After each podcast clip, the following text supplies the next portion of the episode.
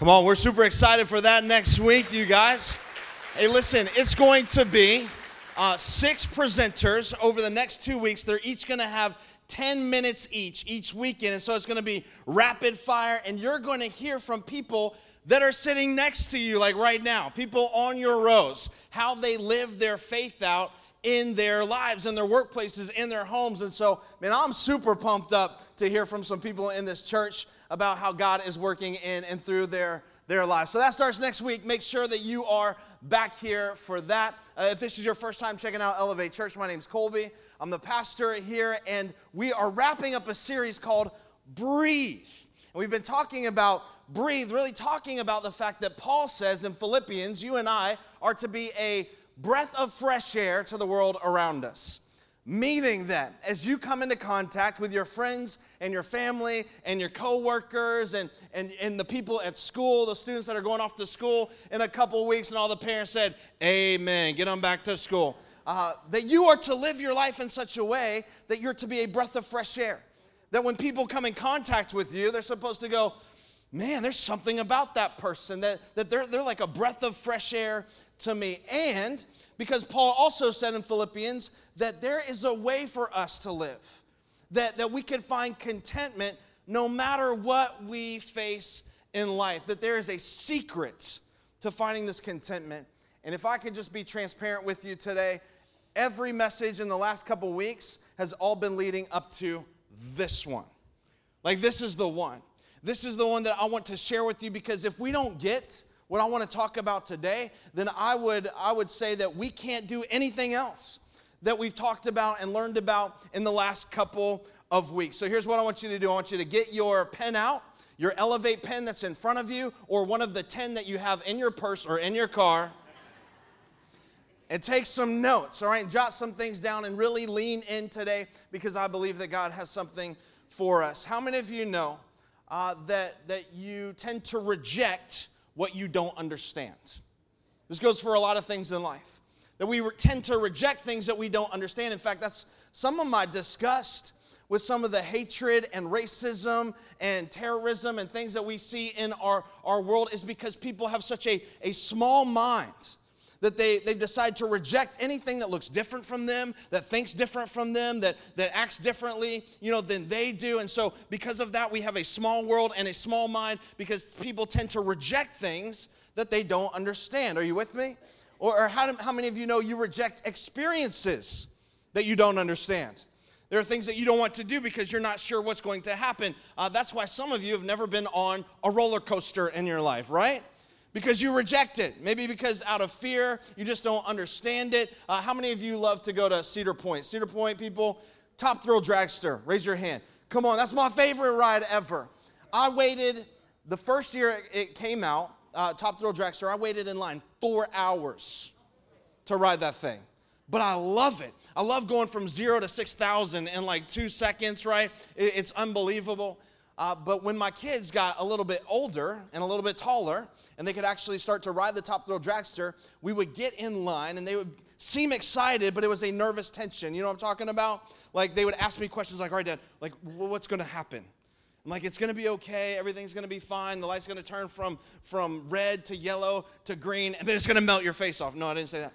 It's gonna be it's going to be awesome. Like, just hang in there. You're, you're going to be safe. Would go up so high, yeah, yeah, but you're going to be safe. It's secure. It's all that stuff because there was a nervousness, right? They, they started to reject something, an experience that they didn't understand. But how many of you know, as soon as they got done with that ride, they were like, that was awesome. Like, let's do that again. You know, we get back in line and do it again. I'm like, yeah, I told you. Your dad is always right. You need to listen to me whenever I talk. And they no longer rejected that experience, right? Because they understood it. But I think the reality is, for a lot of us, even the older that we get, the easier it becomes to reject things that we don't understand. And so, what happens is, in many of our lives, we fall into these, these patterns, this well worn trail of, of the way we do things, and we're not gonna veer off of it. And this is what I know, and this is what I'm, I'm comfortable with. And so, we stay in these, these patterns in our, our life, even if that pattern's not working. We'll stay in it. Uh, we'll, we'll stay doing the same thing in our marriage, You know, even if we feel like, man, it's, it's, it's kind of lost a lot of, a lot of, you know, fresh air in our relationship and things are kind of disintegrating, we'll reject any other way to do it because we don't understand it. Maybe we don't feel like it could even help. We, we, will we'll, we'll uh, not, we'll, we'll keep getting tempted and, and living in these same sin patterns in our life, rejecting any advice that our life could ever change, that anything could ever be, be different. We live in these patterns and we begin to reject things that we don't understand. And the older we get, honestly, the easier it is to do, the easier it is to stay there in that pattern. And this is also true for our religion and for our experience with, with God, our relationship with Him. If you're not careful, we can get stuck into a pattern of doing things. Well, I come to church on the weekend, I, I may or may not be in a, a small group, and we'll get in this, this pattern of a certain way to live out our faith. And then we reject that anything could be different in our life, that anything could, could change because we don't understand. Maybe uh, there's been a misconception or, or an, a misunderstanding that something that has potential to be powerful in our life, we can't wrap our mind around. And so we reject that anything could be different. And so we say, This is how God moves, this is how He should move or could move in my life, but we'll reject anything other than that because we don't understand it. And I want to talk to you about that today because I don't know if you've ever asked this question. I know I have. Um, for those of you that are followers of Jesus, and I know that's not everyone in this room, like for some of you, you're just checking out, you know, God and trying to figure this out. I'm so glad that you're here. You're very, very welcome here. I, I don't know for all the followers, though, if you've ever asked this question in trying to pursue God, in trying to maybe get over some, some sinful patterns in your own life, have you ever asked this? Am I missing something? Anybody be honest and say you've asked that? Like, am I missing something? Like, is it really supposed to be this hard? You ever thought that? Am I really supposed to like try and try and fail and try and, and fail over and over? Am I missing something. I discovered, at least for me, that I was. When I asked that question, I was missing something in my, my life, that there really is what Paul was talking about this secret, this intangible power that allows me to live life at a different level. And I want to share that with you today. Uh, how many of you remember that kid in school that knew the answer to everything? You remember that kid? If you're not raising your hand, you were that kid, all right? We didn't like you. We secretly hated you. We want to punch you in the face. No, I'm kidding. We don't do that. But you know that kid that knows the answer to everything? And if you ask him one thing, you're like, hey man, can you just tell me like one thing? I'm not trying to cheat on a test. I just need this one thing, you know, so I can continue to move on. And his response or her response was always, nope, I can't tell you. Because if I told you the answer, then you would not get the reward of doing the work for yourself. And there's reward in doing the work on your own. I'm like, shut up. I don't want to hear that. Like, I just want the answer, right? Like I'm a, I, I want to move on. I'm a pragmatist. I don't think I'm ever going to use algebra again in my life. Just give me the answer. I'm never going to have to solve for x. I'm never going to have to multiply fractions, all right? That's nothing against all the algebra teachers in the room or in the world. You are wonderful and beautiful and blessed and highly favored in the kingdom of God that we're just we love you. But I was like, just give me the answer. There's a reward in that. No, there's not a reward. Today, I'm going to give you the answer. But here's what I'm afraid of you don't really want the answer. And the reason why some of you might not want the answer is because you won't, you won't like the answer. Because perhaps you have some preconceived uh, notions or ideas about, about the answer. Uh, maybe some experiences about what I want to talk to you about this morning. When I give you the answer, you might want to tune out and go, Well, that can't be it. And I, can I just say, I understand that if that's your response, because I was there too. I was in that, that place. But I want to give you the answer that I believe has the power to, to change our lives, the power to give us this contentment, this joy, this peace, no matter what it is that we, we face. And here's what I don't want to happen I want anybody to get to heaven and go, wait a second, you mean I could have ridden the top thrill dragster and it would have been awesome? You mean I, I could have had power uh, over some of these areas in my life. I could have lived that way, but we didn't because we rejected what we didn't understand. That's what I don't want for anyone in this room. And so if I could today, I would I would men in black you. You know what I mean? Men in black, like a little blinky thing. And I would erase every preconceived notion that you have I would do that about a lot of things about the church, by the way. And I would just say, let's just look at what God's word has to say. Like, don't take my word for it or anyone else's. Like, let's just open up the scriptures and say, all right, God, what do you have for us? What, what is it that you want to do? And let's just go with that. Because I came to a place in my journey where I was saved. I, I trusted Jesus for salvation. Uh, I, I, knew, I knew God. I knew where I was going when I, I died. But I also was at this place where I'm like, man, this is a lot of effort for not a lot of result. This is a, a, lot of a lot of trying and a lot of failing and a lot of not moving beyond you know what I, what I was experiencing. Not a lot of power in my life. Like I knew Scripture. I could tell you some of the doctrines of the church and explain it to you. I could share the gospel with you and lead people to, to Jesus. But on the inside, I'm going, man, there's got to be something more because I feel like there's something missing. And I would do the Christian thing and I'd put on the smile, I'd put on the face, I'd walk into church and, and not have any joy or peace or contentment in my life to speak of. And what began to change all that? And I believe the answer for us is I began to develop an intimate friendship with the Holy Spirit. Now, I know for some of you, as soon as I say that, you're like, uh oh, is one of those places. Like, honey, pack up the kids. We're out of here. We had a nice run at Elevate Church. Let's move on. And can I just say, don't do that. Don't do that. I, this, is, this is a time for us to really just look at what God's word has to say about it, for us to lay down some of those preconceived notions and ideas, the things that we rejected because maybe we didn't understand. And I don't want you to write off the one thing that I believe has the potential to be powerful in your life. I don't want you to write off the one thing that I believe. Paul says, hey, there's the secret to my contentment. There's a secret that I can have, have joy in the face of trials because how many of you know we desperately need that? I mean, look at what happened in our own city this past week. We need peace. Like, we need hope. We need joy in the middle of whatever it is that we face. And so I believe that, that God's Spirit really is the answer for a lot of that. Now, I don't know how you grew up. Maybe you grew up like me, but we didn't call him the Holy Spirit. We called him the Holy Ghost. And I don't do ghosts, all right? I'm afraid of ghosts. And for some of you, you're like, I, I, don't do I don't do the ghost. And and I was taught growing up, stay away from the ghost. Stay away from people that have the ghost. You know, if you get around people that have the ghost, then, then you're going to go to church with them, and they go to church for like six hours at a time, and, and there's all kinds of stuff happening. Like, stay away from the ghost. And what ended up happening, at least for me, I was happy with two thirds of God.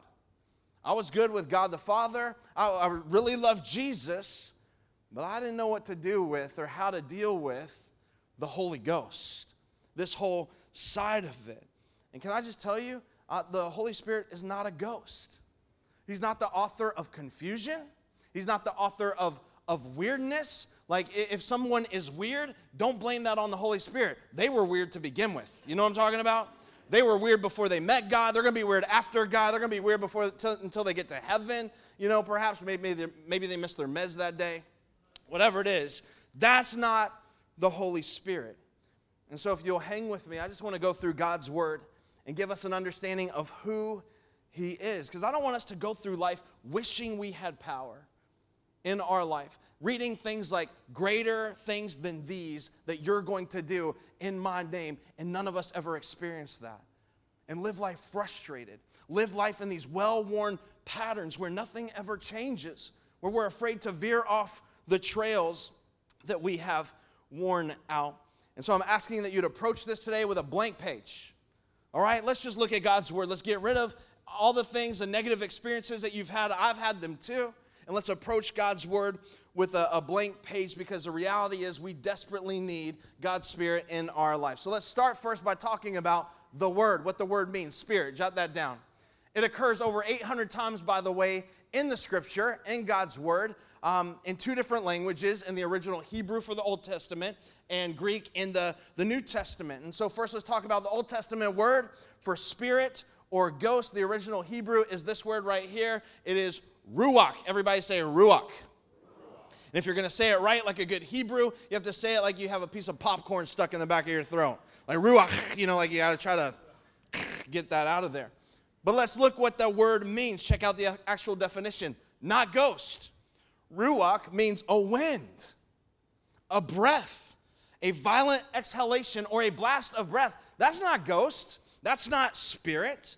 In fact, the first place it shows up in the scripture uh, where he is referenced is in Genesis chapter 1, verse 2. It says, Now the earth was formless and empty, darkness was over the surface of the deep, and the Ruach, the Spirit of God, was hovering over the waters. Now it should read that the breath of God or the wind of God was hovering over the waters. But there was this challenge that the translators had in, in translating the original Hebrew into English. I don't know if you realize this, and I'm not knocking the English language, which, which I speak, right?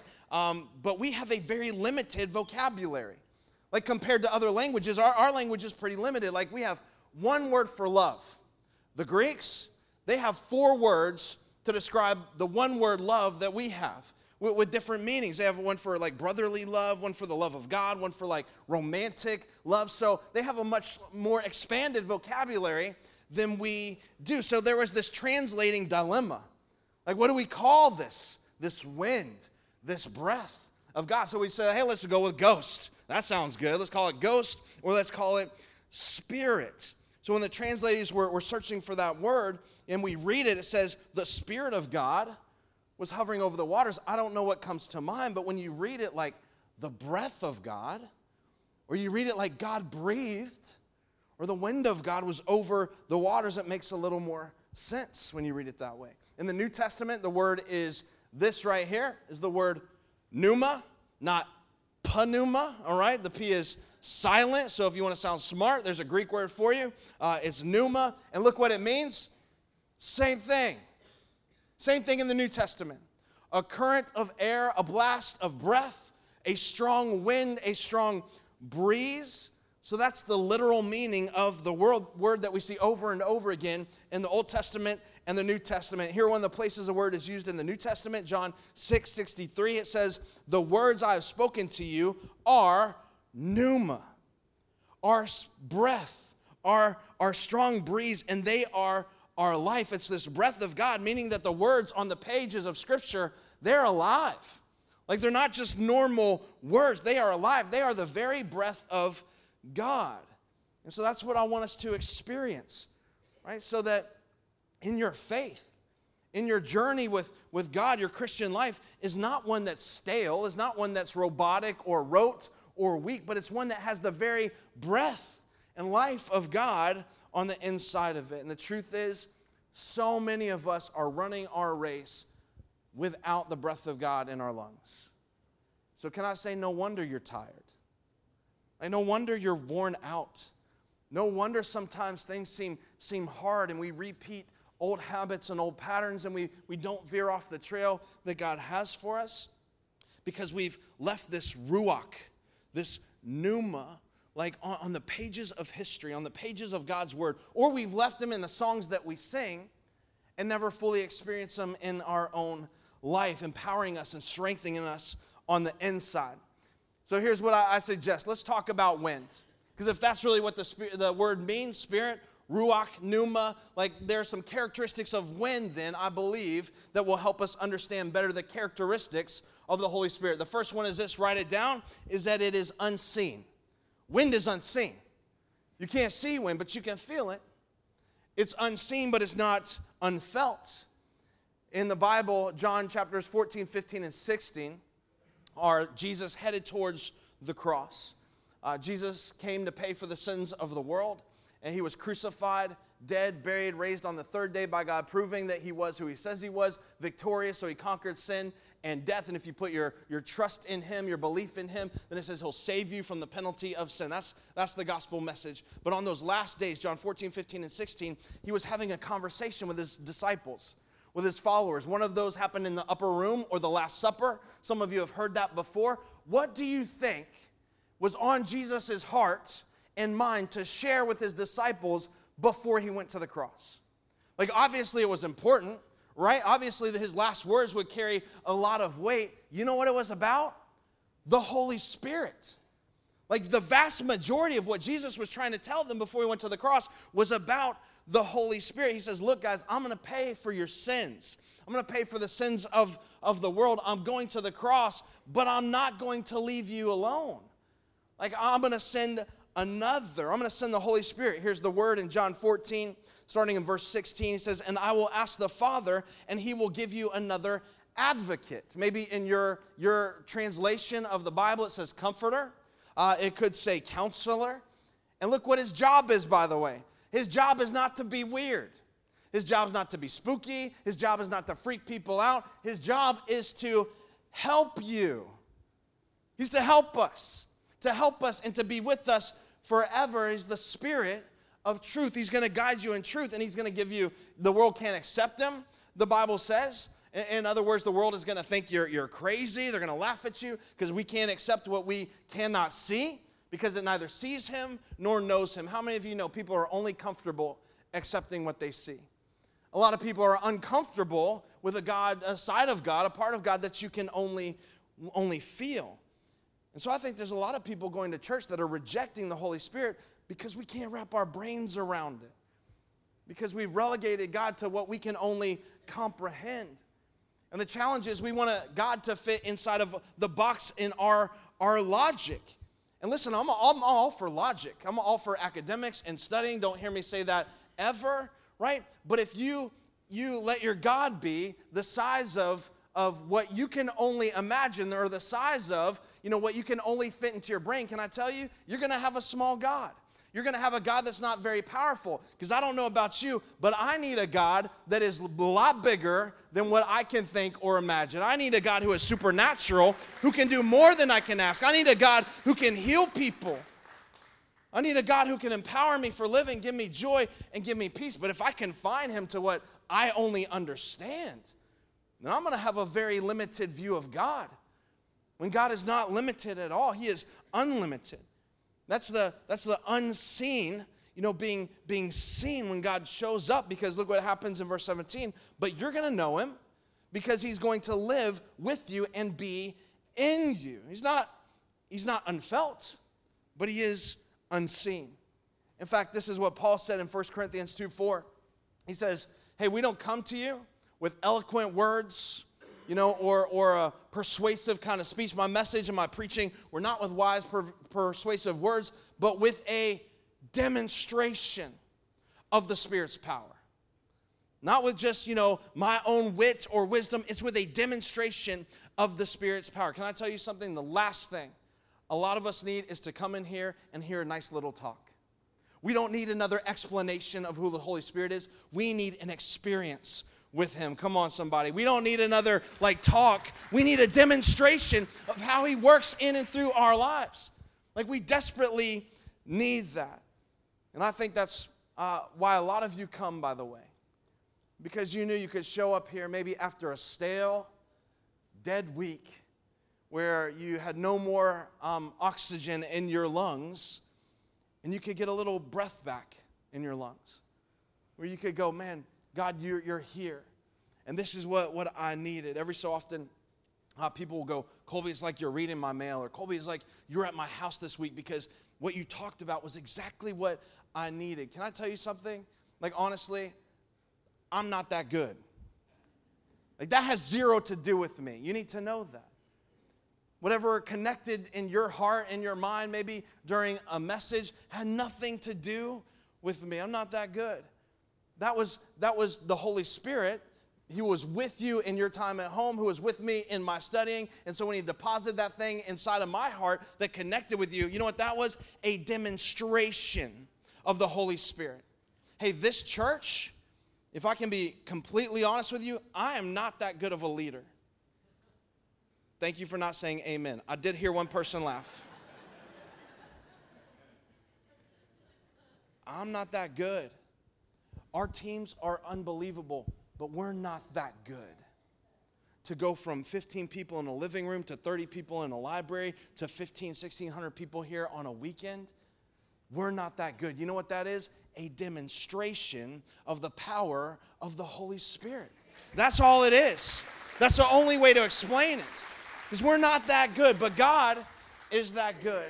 And so we desperately need his power in our in our life. In fact, my prayer every single weekend for you is not that is not that um, you would be moved by a message or you'd be moved by a moment in worship or you know, great lights or great video or phenomenal preaching that you get every single weekend. Ha ha, I've got you back.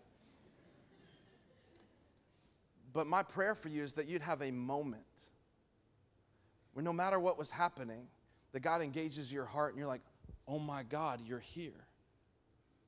Like, I feel like you're, you're filling my lungs back up. I can be refreshed again to do what you've called me to do. That's, that's the unseen being seen. That's a demonstration of the Holy Spirit. The second thing you need to know that I think um, looking at wind help us, helps us to discern about the Spirit is that He's unpredictable. Just like wind, He's unpredictable. Jesus said this in John 3 8 that the wind, all right, that's in fact, that's one of the, the only places that they actually use the, the right translation of the word pneuma. He says, the, the wind blows wherever it pleases.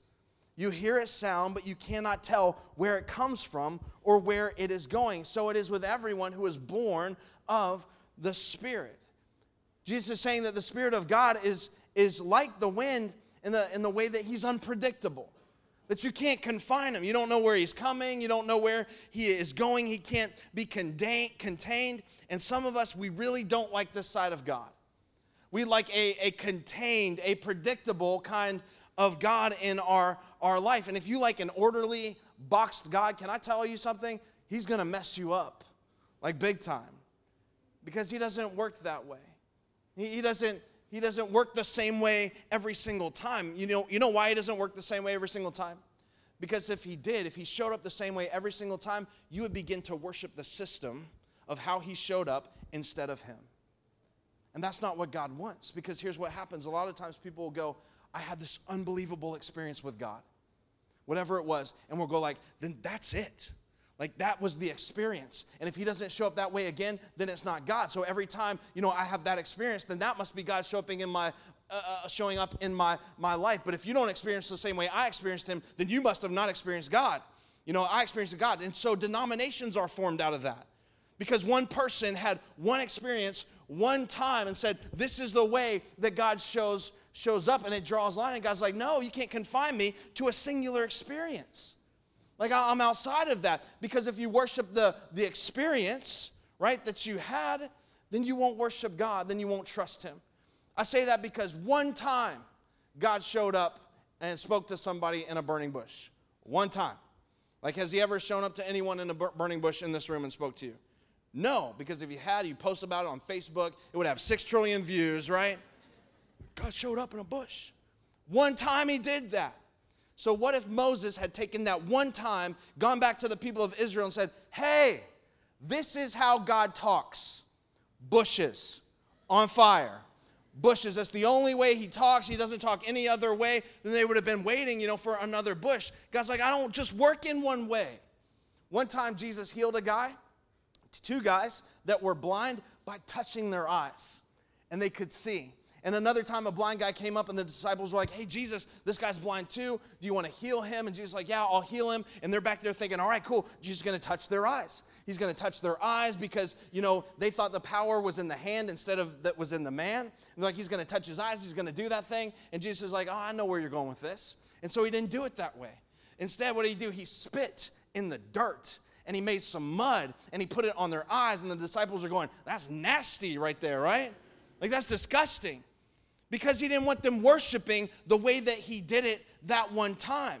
He's like, I know what you guys are thinking that if I touch the eyes or if I snap my fingers and spin around, I do the whooshy finger, then that's that's the system of how I heal people. He's like, I don't want you to, to follow the system. I don't want you to follow the thing. I want you to follow me. I'm not here to get into your flow of doing things. You're here to get in the, my flow of how I do things. And otherwise, if we confine God to our own comprehension, then we limit God, who is unpredictable, who moves in, in, in different ways that we can't even understand. So we have to be careful not to confine him to what we can only comprehend. For some of you, it could be why you don't experience the power of the Holy Spirit in your life. Because God's trying to bypass your brain. Now, I'm not saying check your brain at the door. Like, if you know me, that's the furthest thing. I'm all for studying, I'm all for, for, for learning and getting deep into God's word. But it could be you can't get outside of your own head to experience all that God wants for you. And you try to filter everything that He has for you through your own mind, through your own eyes, what you can see or not, when He wants to filter it through something deeper than that. He wants to filter it through your, through your heart, something He wants to do in your, in your life. Sometimes we got to get beyond, right, what, what fits into our own little box. Because can I tell somebody, God doesn't do boxes, He's not a box God. That's not going to work for him. In fact, this nation needs a revival, I believe, like never before. But it's not going to happen because we've relegated God to what we can only comprehend. It's going to happen because God moves in a way that we don't understand. And that's the kind of God that we need. Here's a third thing. Here's a third thing. He's unseen, He's unpredictable, and He's also powerful. He's a powerful God. Like wind. Wind is powerful, is it not? Like wind that can move, you know, thousands of ton ships across the ocean, wind that can power cities through, through electricity and turbines, wind that also can have devastating effects through hurricanes and tornadoes that I heard maybe touched down just a little bit ago, like off of Robinson Road potentially. We're praying that everyone's safe. But her, like winds are, are powerful. We see the same powerful nature of wind uh, in Acts chapter 1, verse 5. It says this that John, baptized, which by the way, when it's John baptized, that's not like his denominational, like it's not like John the Baptist. Paul was a Presbyterian, Mark was a Methodist. That's not how it works, all right? Just so you know, like he baptized, he was a baptizer, meaning that he immersed people in water. In water, but in just a few days, you will be baptized with the Holy Spirit. So when the apostles were with Jesus, they kept asking him, Lord, Lord, you know, has the time come for you to free Israel and for you to restore our kingdom? In other words, they were concerned with all the man made stuff, all the, the governmental things like, here, what we want to know what's going to happen. You know, when are you going to come back and, and we're going to restore the, the kingdom here? And Jesus is like, the Father alone knows that. You know, I don't know that. In other words, he's like, I don't even want to talk about that right now. I'm not interested in that. Here's what I want to talk about. Verse 8, he says, But you will receive power. Unbelievable power. When the Holy Spirit comes upon you, and He'll give you power to be my witnesses. Power to, it doesn't say you're going to have power and it's going to make you weird. It doesn't say that. Power is going to freak people out. No, you're going to be my witnesses, telling people about me everywhere in Jerusalem and Judea, all around the world. And can I tell you, we need that. Like the call of God on your life is so great that you can't do it apart from the way He wants to empower you, the way He wants to work in and through you. There was a guy that lived most of his life in the early to mid 1800s. His name was Charles Finney. Some of you may have heard of him. He's considered to be the father of modern day revivals. And he was a part of two um, awakenings, I guess they call it, uh, in the United States, where it would actually change cultures. These, these revivals had such an impact on, on cities and on cultures, it would just completely change them. But something about Charles Finney was he was an attorney. And he actually pushed back against the Christian faith. He didn't want anything to do with it because it didn't fit within his brain, his logical way of thinking. But God pursued him over and over and over. He finally surrendered his life to follow Jesus. And then he writes about this encounter that he has with the Holy Spirit. Let me read it to you. It's in a little bit of Old English, so you'll just have to keep that in mind. But he said this As I turned, and I was about to take a seat by the fire, I received a mighty baptism of the Holy Ghost without any expectation of it and without having any thought in my mind that there was such a thing for me, and without having any recollection of it mentioned by any person in the world. The Holy Spirit descended upon me in a manner through and through me.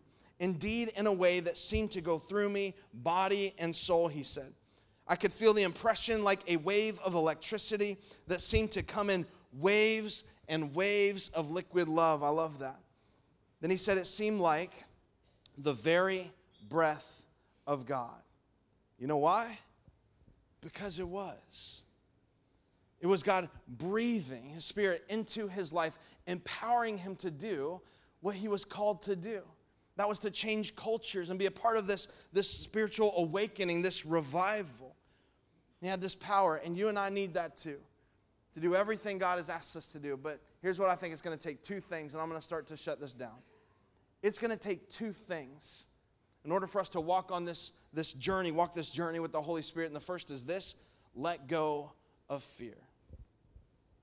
We reject what we don't understand. We reject experiences we don't understand.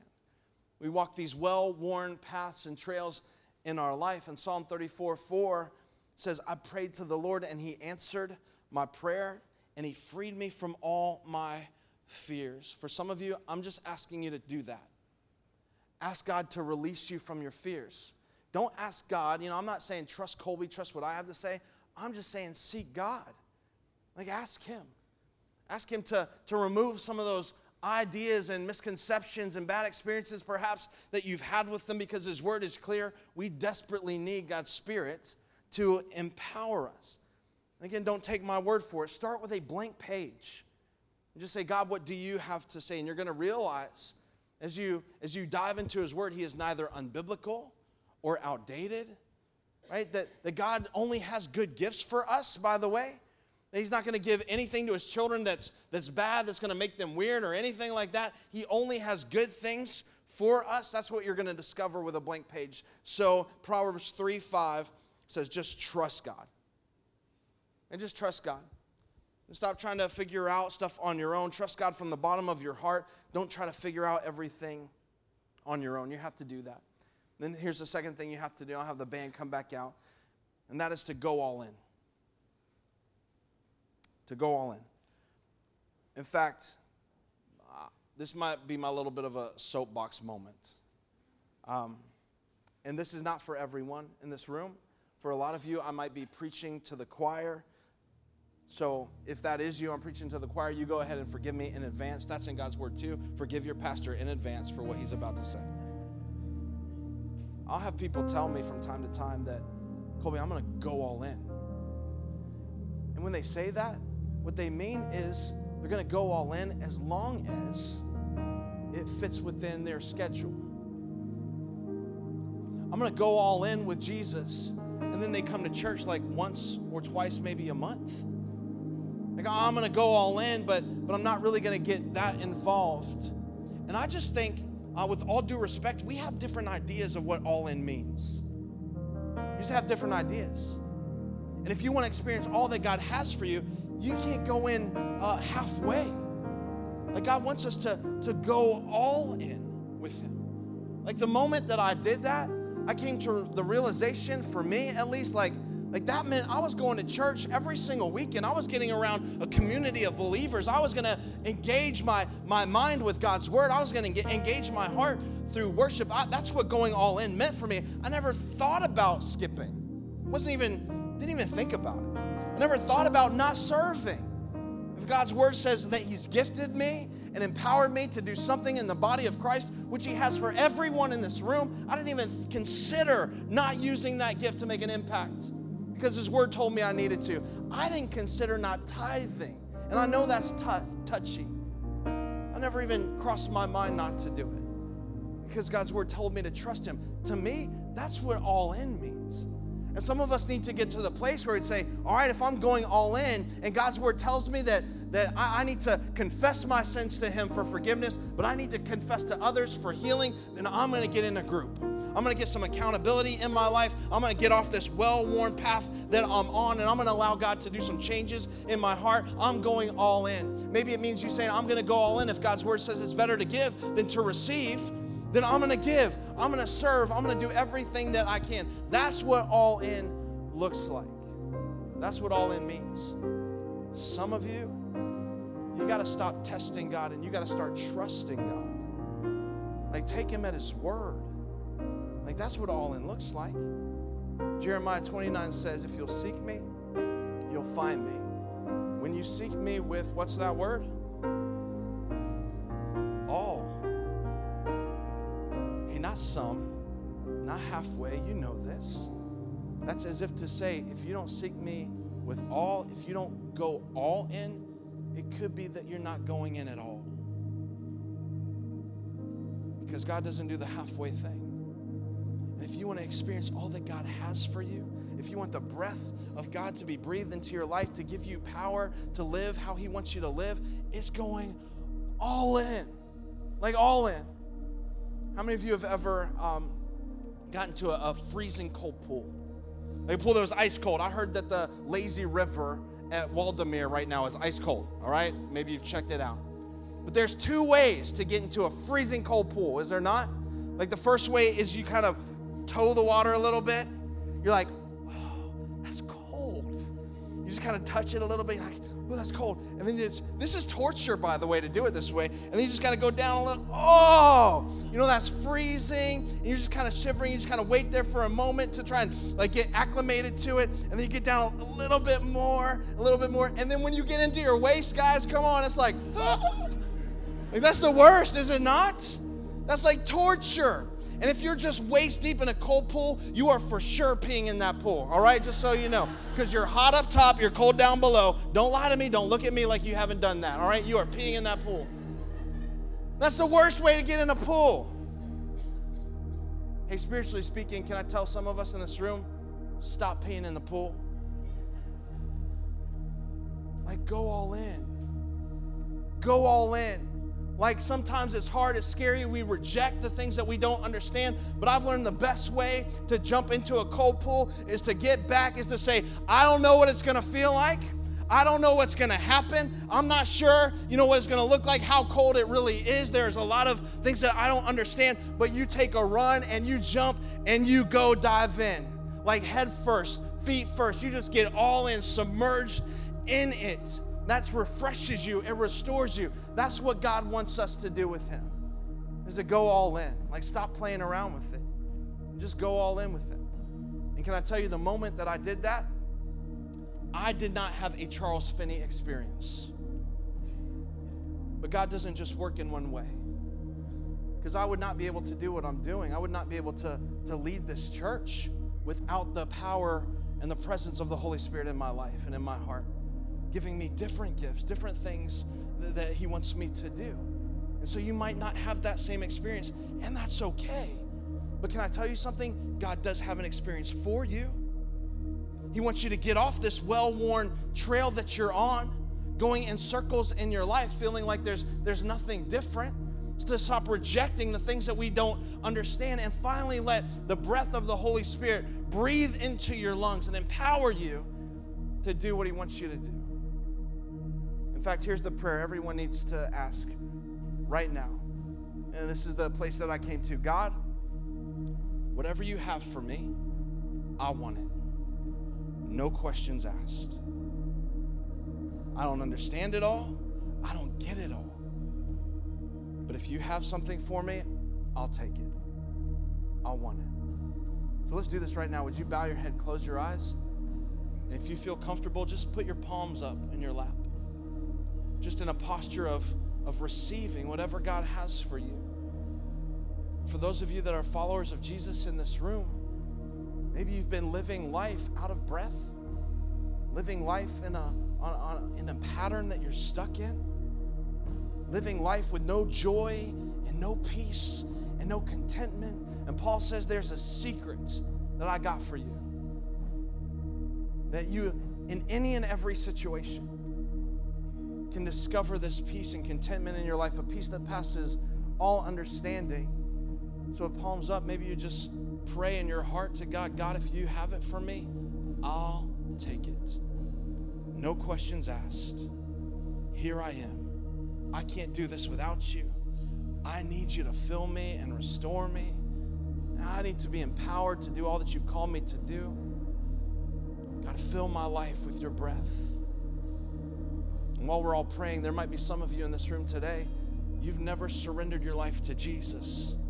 You wouldn't say you're a follower of Jesus, but you need to understand that God's brought you to this moment, I believe, for you to hear how much He loves you, how much He cares for you, that He sent His Son Jesus to pay for the sins of the world, including your sins.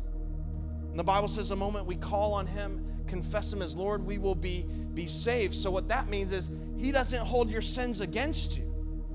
That He allowed His Son to take on the, the punishment for our sins that we deserved. And He stood in our place so that we would not have to be separated from God because of our sins, because God can't handle that.